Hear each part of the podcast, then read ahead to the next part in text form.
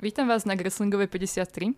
Moje meno je Lucia Kobzová a dnes sa budem rozprávať so šéf-redaktorkou Euraktiv Luciou Jar. Vítajte. Ďakujem za pozvanie.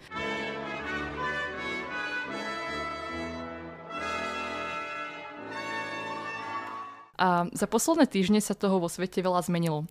Vojenský konflikt okrem iného ovplyvnil postoj európskych krajín v mnohých oblastiach, či už sa jedná o jednotný prístup e, k sankciám, taký polský viac menej proeurópsky prístup, a nemecké opustenie od e, Nord Streamu 2 a celkovo je prítomná taká e, jednota a spolupatričnosť, ktorú sme tu už veľmi dlhý čas v Európe nevideli.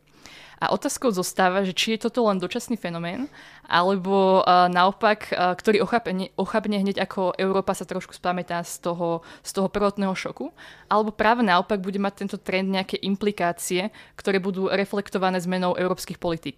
A tu by smerovala aj moja prvá otázka. A ako vnímate budúcnosť Európy vy?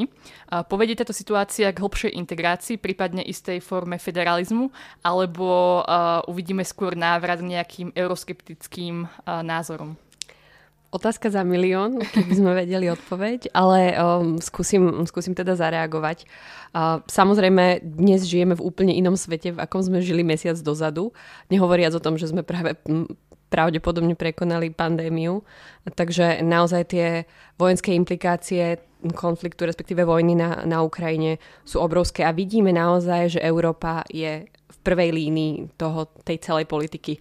O mnoho viac vidíme európskych lídrov, dokonca špeciálne stredo- a východoeurópskych lídrov byť aktívni, uh, na, rozdiel od, uh, na rozdiel od minulých možno rokov alebo v roku 2014 alebo iných konfliktov, kde naozaj Spojené štáty americké boli tou uh, silou, ktorá ťahala možno tú, tú západnú hodnotovú politiku. A teraz naozaj tá Európska únia je tým, tým lídrom. Nielen na úrovni inštitúcií, ale aj jednotlivých krajín, ako som spomínala.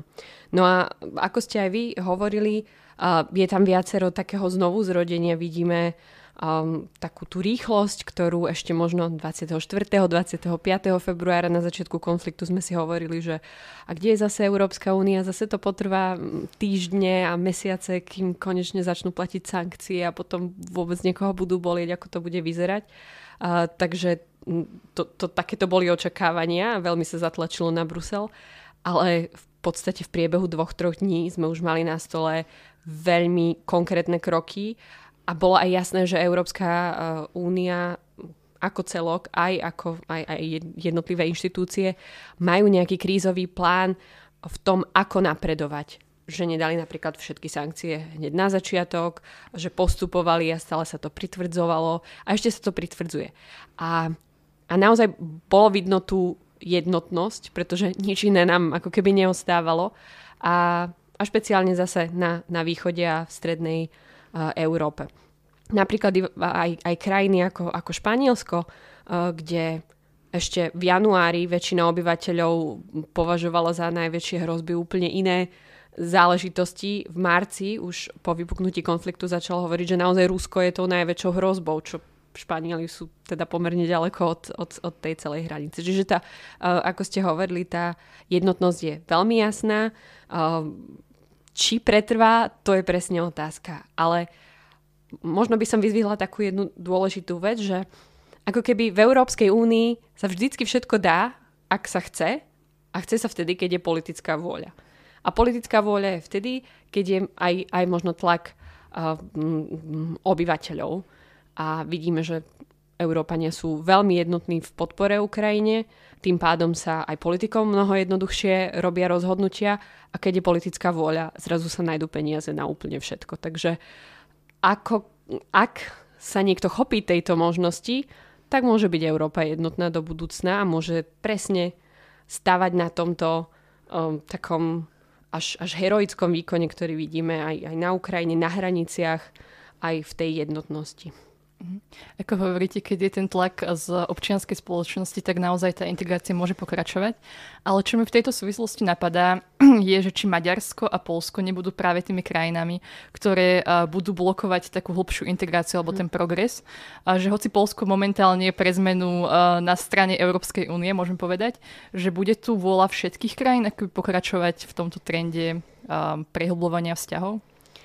Asi, asi je dôležité možno sa pozrieť, že v ktorej konkrétne téme, keď sa mm, bavíme o zahraničnej politike, tak tam, ako vieme, teda je nutnosť naozaj jednohlasnosti, čiže všetky krajiny sa musia dohodnúť na tom, aby akokoľvek e, postupovali.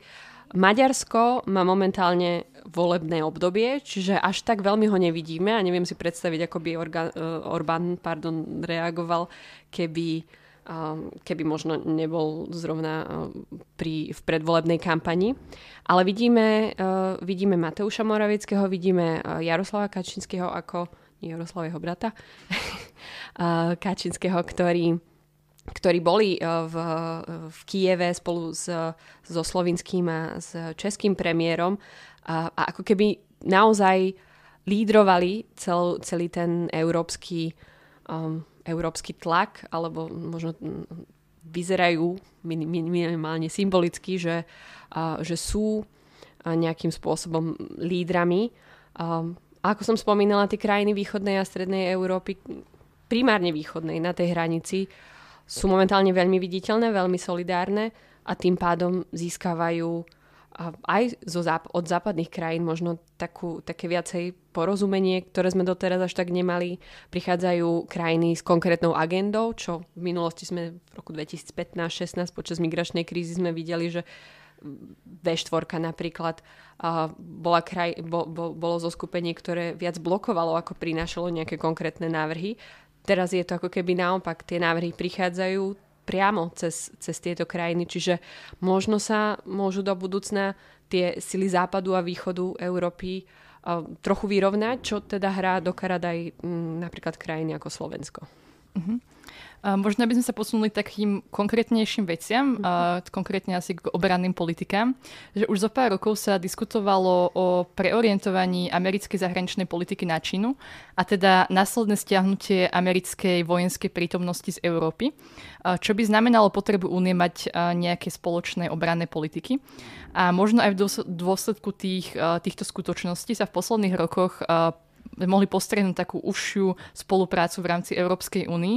Vznikli iniciatívy ako strategický kompas, Európsky mierový nástroj či permanentná štrukturovaná spolupráca Európskej únie. A otázka, ktorá asi mnohým napadla za posledné obdobie, je, že či tá situácia s Ruskom a ruská hrozba môže slúžiť ako katalizátor um, obrannej integrácie a možno pomôže prekonať taký uh, dlhoročný nedostatok politickej vôle v tejto oblasti. Ako možno vnímate túto otázku vy? Uh, veľmi podobne a myslím si, že už sa to deje, pretože tak ako som spomínala v tých prvých dňoch Európska únia našla jednoducho tie kľúčky a zrazu z naozaj v podstate ešte stále hospodárskej únie, respektíve únie, ktorá sa snaží mať spoločné hodnoty, sa zrazu stala aj veľmi intenzívne obranným spoločenstvom, ktoré dokonca začalo financovať zbranie, zbraňové systémy pre susedný štát, pre štát, ktorý ani nie je súčasťou, ani nie je kandidátskou krajinou uh, Európskej únie, čo je a niektorým, niektorí by poslali smajlika s vybuchnutou hlavou v Európskej únii, že, že je to naozaj taký zrazu predel alebo prerod uh, toho zmýšľania, lebo naozaj, ako ste hovorili, tých, to sú roky, ktoré sa diskutujú o tom, že či Európska únia áno v, v obrane alebo nie a či to bude um, brať nejaké kompetencie Severoatlantickej aliancii. A, ale vidíme, práve spomínali ste ten kompas, ktorý má byť uh, hlavným strategickým dokumentom, dokumentom Európskej únie, že stále sa o ňom diskutuje. A, a my už teraz vieme, že ponúkne množstvo nástrojov, ktoré budú môcť um, členské štáty Európskej únie využívať v hybride, v kybernetickej bezpečnosti. Množstvo, vznikne množstvo centier, množstvo rôznych spôsobov, ako investovať do obrany, ale to, sú len, to je len ako taký návod, naozaj ten kompas. Tá implementácia je už potom na strane každého členského štátu a je opäť na členských štátoch ako vždy a všetko v Európskej únii, či sa rozhodneme naozaj ísť týmto smerom a povedať si áno, aj my chceme na tomto participovať, alebo sa budeme len prizerať, ako si zdroje rozdeľujú, neviem, Nemci, Francúzi, Holandiani a podobne. Čiže zo slovenskej strany alebo zo strany zase východoeurópskych krajín je veľmi dôležité na tom dosť efektívne participovať. Nebáť sa toho, že to nahradí NATO, pretože NATO Severoatlantickú alianciu nemôže, ktorá zabezpečuje teritoriálnu bezpečnosť, nemôže Európska únia nahradiť v nejakom momentálne uh, scenári, určite nie zo dňa na deň. Chýbajú nám veliace štruktúry, chýbajú nám rôzne spôsobilosti, jednoducho toto my nemáme, uh, ale dá sa úžasne spolupracovať, dá sa presne vyplňať tie diery zo strany Európskej únie, zo strany Európskej únie, ktoré NATO ako obranná aliancia nemá. Politické, vidím, vidíme ekonomické, ale aj rôzne, spomínala som hybrid, hybrid eh, alebo kybernetickú bezpečnosť. Takže tam má Európska únia obrovský priestor a mne sa napríklad zdá, že uh, samozrejme Francúzsko tlačí túto agendu, je aj predsedníckou krajinou, ale vieme, že je to iniciatíva prezidenta Macrona. Na druhej strane uh, ako keby nikto iný sa tejto príležitosti, hlavne teraz, keď vidíme, že sa využíva to European Peace uh, uh, Facility, ten mierový nástroj, alebo aj iné, to PESCO ste spomínali, nástroje, ako keby žiadna iná krajina nepríde a, a ako keby sa toho nechytila a netlačila to. Nemci sa tak trochu spametávajú po voľbách, ešte stále nevieme, že kde úplne stoja. Francúzi majú pred voľbami, Poliaci riešia svoje veci, Maďari tí majú tiež pred voľbami, takže akože tak to trochu pláva a je tam obrovská príležitosť, pretože kedy, ak nie teraz, budú peniaze na naozaj skutočnú obranu. A vidíme, že táto moderná vojna to nie je len to nie sú len zbranie, to nie sú len mať naozaj ten kalašníkov, ale že je to o, o tom byť rezistentný aj v dezinformáciách, v, v rôznych oblastiach, byť závislý od ropy, od plynu, byť e, naozaj sebestačný. To všetko je tu pred nami, sú na to nejaké mechanizmy, deje sa to, ale tá príležitosť je tu a treba sa jej chopiť, inak to opäť zakape ako viackrát predtým. Už ste spomenuli na to a vlastne kedysi v minulosti bol taký pokus o vytvorenie Európskeho obranného spoločenstva, ktorý stroskotal práve na tom, že neprešiel návrh francúzským parlamentom v 54. A teraz Francúzsko práve v rámci predsedníctva v Rade sa zdá, že by Macron chcel tento postoj napraviť, zvrátiť. A Macron ešte vlastne pred ruskou, uh, pred ruskou inváziou na Ukrajine deklaroval, že cieľom Francúzska počas predsedníctva bude prehlbiť kooperáciu v oblasti bezpečnostných a obranných politík. Uh, čo si myslíte, že Francúzsko počas uh, ich predsedníctva v tejto oblasti dosiahne, presadí? Um, Spomínali sme strategický kompas, to bude najdôležitejší dokument pri obrannej stratégii Európskej únie. Vieme, že to e, Francúzi naozaj veľmi intenzívne tlačia a zdá sa, že ten dátum sa nejakým spôsobom neposunie. Je to predsa len taká vlajková loď e, francúzskej európskej politiky. Opäť Francúzi majú tie, tie voľby, čiže veľmi to ovplyvňuje to, čo sa deje, ako veľmi viditeľné je Francúzsko a nedá sa im to jednoducho to takto funguje. Čiže budú určite tlačiť, aby tento strategický dokument bol prijatý počas ich predsedníctva, veľ, veľmi na to dbajú. Uh, a teraz z toho dokumentu vyplýva množstvo ďalších iných vecí. Také zaujímavé sú napríklad um, teraz po slovensky Rapid Forces uh, jednotky rýchleho nasadenia. Jednotky rýchleho nasadenia, veľmi pekne ďakujem. Jednotky rýchleho nasadenia, ktoré uh, by mali vzniknúť um, a mali by byť o mnoho rýchlejšie. V súčasnosti máme bojové skupiny Európskej únie. Sú to také dve väčšie skupiny vojakov po 3000 vojakov, ale nikdy neboli nasadené, nikdy, vždycky sú len v takom, takom polročnom ako keby zápise, že áno, my sme teraz zodpovední, ale na to, aby boli niekde nasadené, aby naozaj mohli vykonávať nejakú či už e, mierovú misiu, ale a, a vojenská teda zatiaľ nemôže byť, ale akákoľvek misia musí byť schválená a, v Bezpečnostnej rade OSN. Čiže to sú také veľmi náročné mechanizmy, ktoré e, znamenajú, že to bude veľmi dlho trvať. A, teraz pri strategickom kompase sa snažíme sa snaží Európska únia vytvoriť uh, sily, ktoré by boli o mnoho flexibilnejšie, uh, vedeli byť nasadené v priebehu naozaj niekoľkých dní. Uh, takže to je možno taká zaujímavá novinka. Spomínala som, že vznikne mnoho centier, má sa o mnoho viac financovať vývoj, um, vývoj a výskum v oblasti obrany.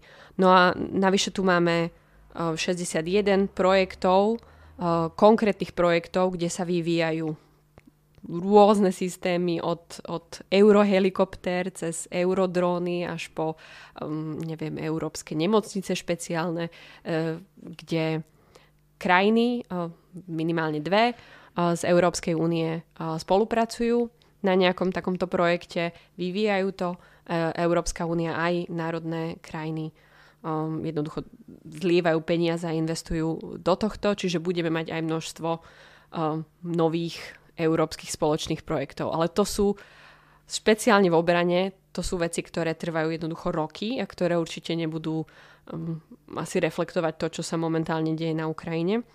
V každom prípade je, je to začiatok, ale ja si spomínam, keď som bola sama na vysokej škole, tak vtedy vznikala Európska služba pre vonkajšiu činnosť, písala som o tom magisterskú prácu, vtedy to bolo, že to nemôže fungovať, že čo sa to, tu snažíme vytvoriť demo, diplomatické inštitúcie nejaké Európskej únie. A Európska únia nie je vlastne štát, tak predsa nemôže mať veľvyslanectva a tak ďalej.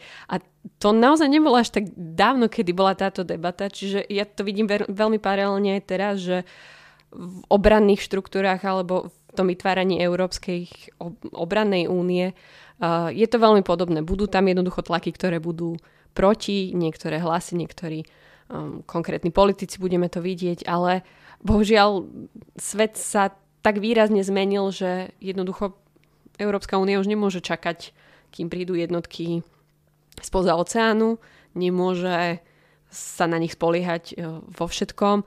A teraz možno to nie je len o, o konkrétne bezpečnosti, obrane takého tradičného významu, ale je to v podstate o, o, o dodávkach e, ropy, čipov, všetkého možného. Hovoríme o tej strategickej autonómii, takže na toto sa musí Únia zamerať a či sa jej to páči alebo nie, či sa to páči politikom alebo nie, je tu jednoducho takýto trend, pretože ak sa asi neobránime sami, tak jedného dňa sa naozaj môže stať, nie že, sa nebudem, nie, že by sme sa nemali spoliehať na, na uh, Spojené štáty, ale predsa len aj v tejto kríze vidíme, že my sme tu, vidíme, čo sa tu deje a vieme na to ako keby viac reagovať. Áno, ono asi bude veľmi zaujímavé sledovať v najbližšej dobe ten vývoj obranných politik. A teda, ako hovoríte, aj Francúzsko môže niečo iniciovať, ale že to bude asi trvať roky, kým, kým naozaj sa tie konkrétne politiky implementujú. Len vám do toho, mm-hmm. prepačte, skočím, že ale zase treba byť veľmi otvorený a možno dať aj kredit e, tým Francúzom, pretože e, mnohokrát za tie roky, kedy diskutujeme e, obrannú politiku únie, tak práve Francúzi sú tí, ktorí iniciujú tieto aktivity. Samozrejme majú silný obranný priemysel, o tom potom. Sú jedinou krajinou Európskej únie, ktorá sedí v Bezpečnostnej rade OSN. Takže mm, jednoducho majú, majú svoje záujmy, prečo to robia a zdá sa, ako keby nikto iný sa, sa toho až tak veľmi nechytal. Čiže keď sa povie európska obrana, tak je to tak trochu aj synonymum francúzska. Uh-huh. Ešte by som možno chvíľku zostala pri tom francúzskom predsedníctve, že aké iniciatívy môžeme očakávať najbližšie obdobie? Um, myslíte teraz v obrannej eh, oblasti? Alebo Nemusí byť len v obrannej, ale tak všeobecne, že možno čo ešte má Macron tak indikoval, že bude v najbližšie obdobie presadovať. Um, priznám sa, že sledovala som hlavne program tej, tej obrannej časti, tam, tam je m, viacero tých teda stratégia, centra, nové teda iniciatívy, uh, ale myslím si, že momentálne uh, je veľká diskusia v digitálnych témach. Máme mnoho otvorených uh, fajlov, takých európskych. Opäť uh, Francúzi mali ambíciu dokončiť niektoré politiky o uh, kontrole uh, veľkých gigantov, o tom, ako nastavovať digitálne služby, čiže v tejto oblasti. Um, čo sa momentálne deje, je, že vojna na Ukrajine dosť tieto veci rozbila. Francúzi mali úžasný plán, čo všetko chcú stihnúť za tých 6 mesiacov, okrem svojich volieb, čo je jednoducho obrovská vec pre, eh, pre krajinu. Eh, takže trochu sa im to nabúralo a možno nebudú, ne, nebude ako keby čas úplne všetko dokončiť, čo chceli. V každom prípade, možno aj ten uh, summit, ktorý sme videli minulý týždeň vo Versailles, bol taký veľmi viditeľný a um, že, že Francúzi chcú naozaj tlačiť tú suverenitu Európskej únie, tú uni, unifikáciu um, krajín a že budú chcieť byť, ak napríklad aj Macron uh, sa stane opäť prezidentom, budú chcú, chcieť byť na čele uh, takýchto aktivít aj do budúcna. Čiže toto asi potrebujú dať všetkým v Európskej únii najavo.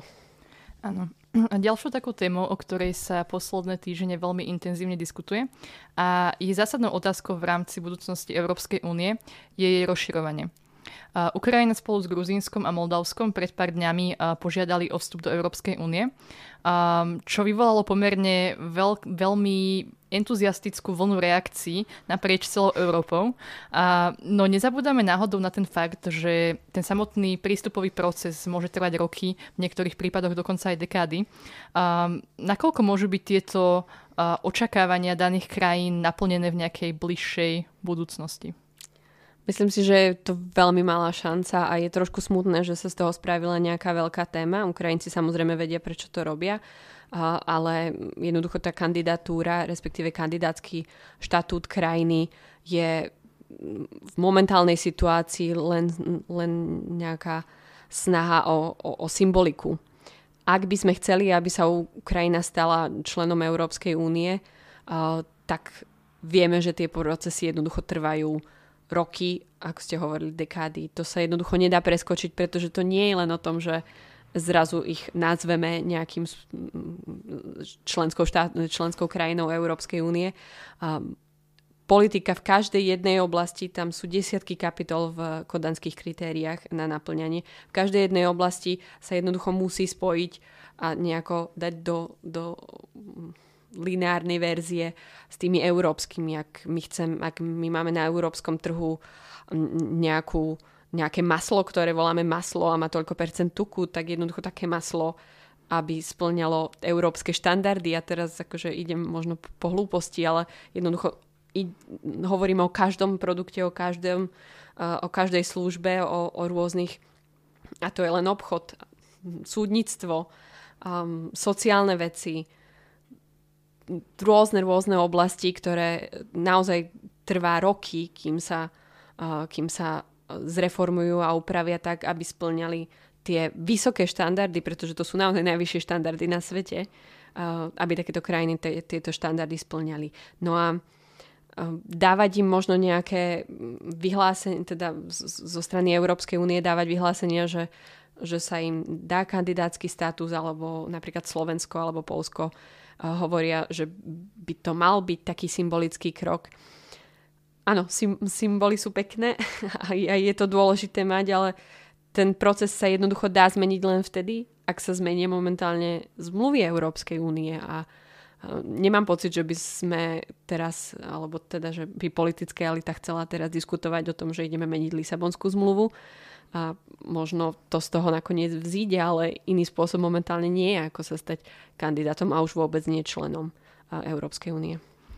Áno, uh, už sme počuli aj o tzv. Uh, urýchlených prístupových rokovaniach pre Ukrajinu. A ako by tento mechanizmus mal fungovať? A je možné teda skrátiť nejakým spôsobom ten prístupový, uh, prístupový proces, že nebolo by možno vhodnejšie Ukrajine poskytnúť nejakú novú formu spolupráce, že možno mm-hmm. in, integráciu v nejakom zmysle, ale že nie uh, celkový vstup krajiny do EÚ?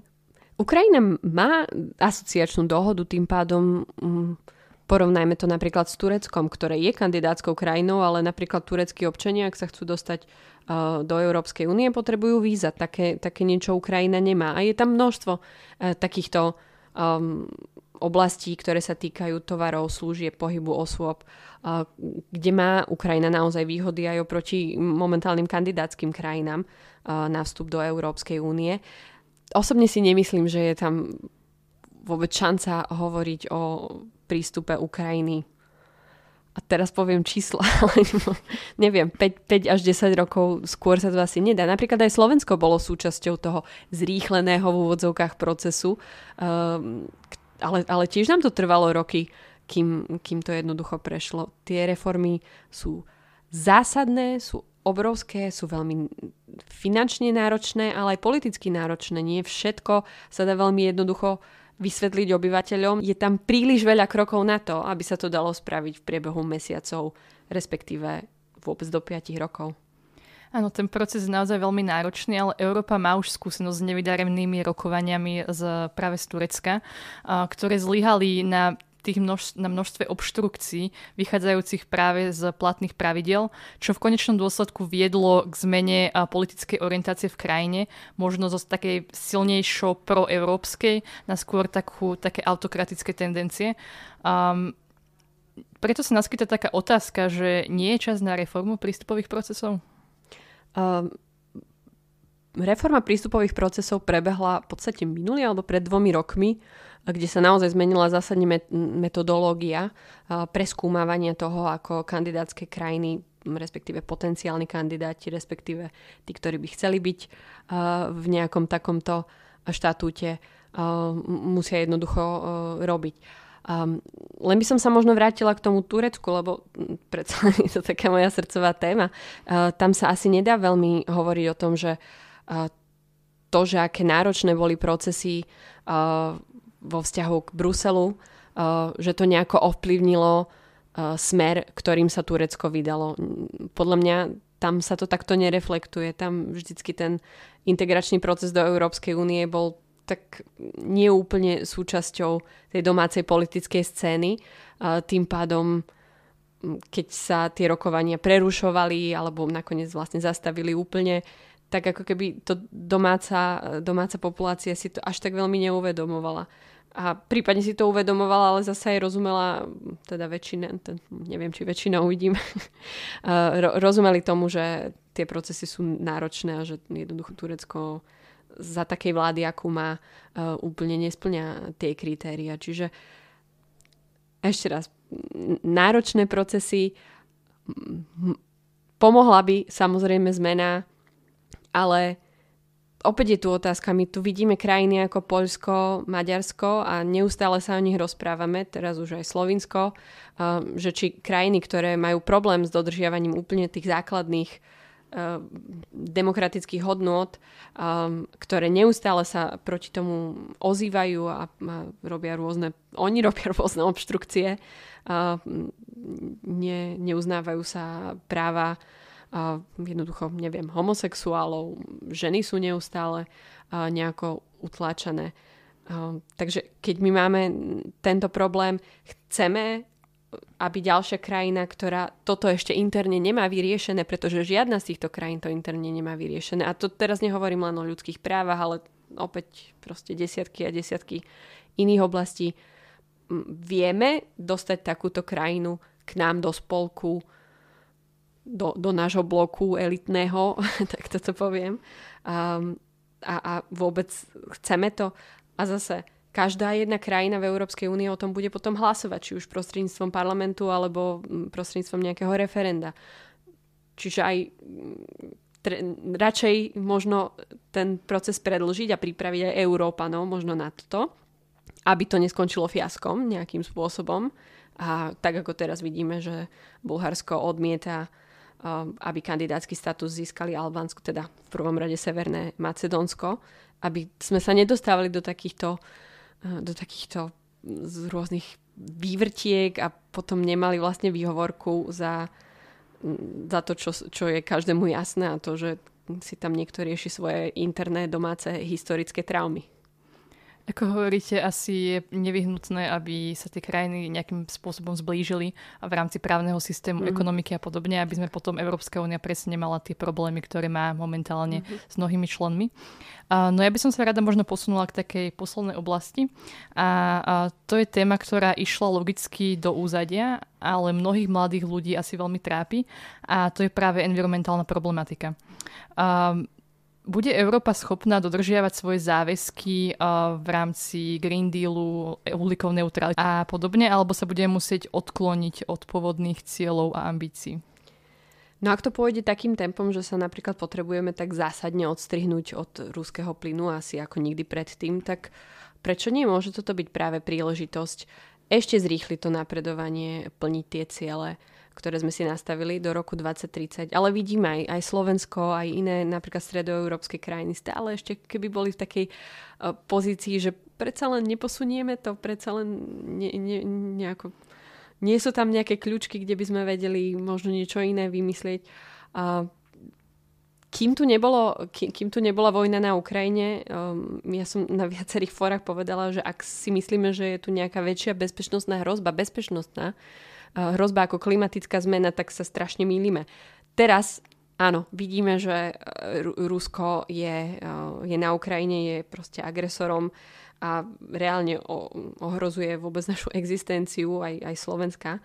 Um, takže bezprostredne sú najdôležitejšou hrozbou áno, oni teraz, ale ako dlho to potrvá, to nevieme. A hneď ako to skončí, príde opäť tá veľká lavína, ako keď sme videli, že pandémia je taká malá vlnka a potom klimatická zmena je proste obrovská, obrovská vlna. Uh, takže toto opäť, ak to budeme tlačiť pred sebou, ak nebudeme splňať tie, tie ciele, tie, tie dohody, na ktorých sme sa už dohodli, tak to jednoducho bude problém pre úplne všetkých, pre každý jeden sektor, pre každú jednu politickú oblasť primárne pre, pre tú bezpečnostnú. Čiže iný spôsob nie je a keďže nie je iný spôsob, tak čím skôr to urobíme, tak tým skôr mm, sa to, to nejakým spôsobom hádam, prekonáme, keď možno. A, a teraz e, vidíme, že sa potrebujeme napríklad odstrihnúť ruského plynu, potrebujeme um, tieto... Vidíme, že sa potrebujeme odstrihnúť od ruského plynu, že je tu množstvo um, možností, ktoré sa dajú v súčasnosti pretlačiť, pretože je naozaj aj politická vôľa, aj podpora obyvateľstva pre rôzne reformy. A práve vojny alebo vojenský konflikt bývajú takýmto mementom, ktoré potlačia takéto obrovské štruktúrálne zmeny. Čiže ja hovorím, že kedy ak nie teraz, teraz je presne tá príležitosť byť ambicioznejší v takých obrovských problematikách, akým je uh, environmentálna problematika. Tak stačí asi dúfať, že budete mať pravdu. A na záver by som sa vás uh, opýtala ešte rada jednu otázku. Že aká je uh, vízia Európy v budúcnosti? Aká je vaša vízia Európy v budúcnosti? A v akej únii by ste chceli žiť? neviem, či som to už hovorila, ale tak myslím, že ja som celkom taká federalistka, čiže verím, verím že jednoducho tam, tam to speje. Um, je jasné, že niektoré krajiny sú v Európskej únii silnejšie ako iné, ale máme sa čo od seba navzájom učiť a aj z jednej, aj z druhej strany. A, takže ja verím a, a mnoho aj, aj študentov, mladých ľudí má možnosť cestovať a vidieť, že jednoducho ľudia v Európskej únii sú si veľmi podobní. Tie hodnoty, ktoré zdieľame, sú jednoducho už, už v nás, už sme súčasťou tej Európy, tak prečo na tom nestavať ďalej a ešte viac sa snažiť zjednodušovať um, náš život spoločne na tomto kontinente. Od cestovania cez v podstate úplne všetkého až, až po vyrovnané platy a dôchodky, čo je samozrejme veľká téma naprieč celou Európskou úniou. Čiže ja, ja verím, že, že tá integrácia jednoducho pomáha ko- kohézii, teda vyrovnávaniu rozdielov a v konečnom dôsledku aj, aj to, ak sa, ak sa do únie dostane Ukrajina. Keď sa Slovensko dostalo do Európskej únie, tak uh, veľa sa hovorí o tom, že práve východné rakúske regióny sa strašne pod, pozdvihli, o mnoho zbohatli naozaj sú úplne iné ako kedykoľvek predtým. Jednoducho vyrástli. A, a toto by sa mohlo stať aj východným regiónom Slovenska. Prečo nie, ak bude Únia pokračovať. Čiže Únia z môjho pohľadu by sa mala rozširovať, ale zároveň uvedomovať si tie kultúrne rozdiely, aby sme sa ich nesnažili uh, nejako um, zrovnať, uh, lebo toto je veľmi senzitívna oblasť. No a zároveň musíme sa asi stavať silnejší e, interne, mať tú politickú vôľu a stavať možno na tej, na tej vlne toho, že um, je tu príležitosť mať a získať tú svoju strategickú autonómiu a to úplne vo všetkých oblastiach. Tak vám ďakujem, že ste si našli čas a prišli sa s nami porozprávať. Ďakujem aj ja za pozvanie. Ak si osobnosť nezávislá, kriticky myslíš, pravda býva sladko-kyslá. Tak práve v Bysle študujú v angličtine všetky bystré mysle.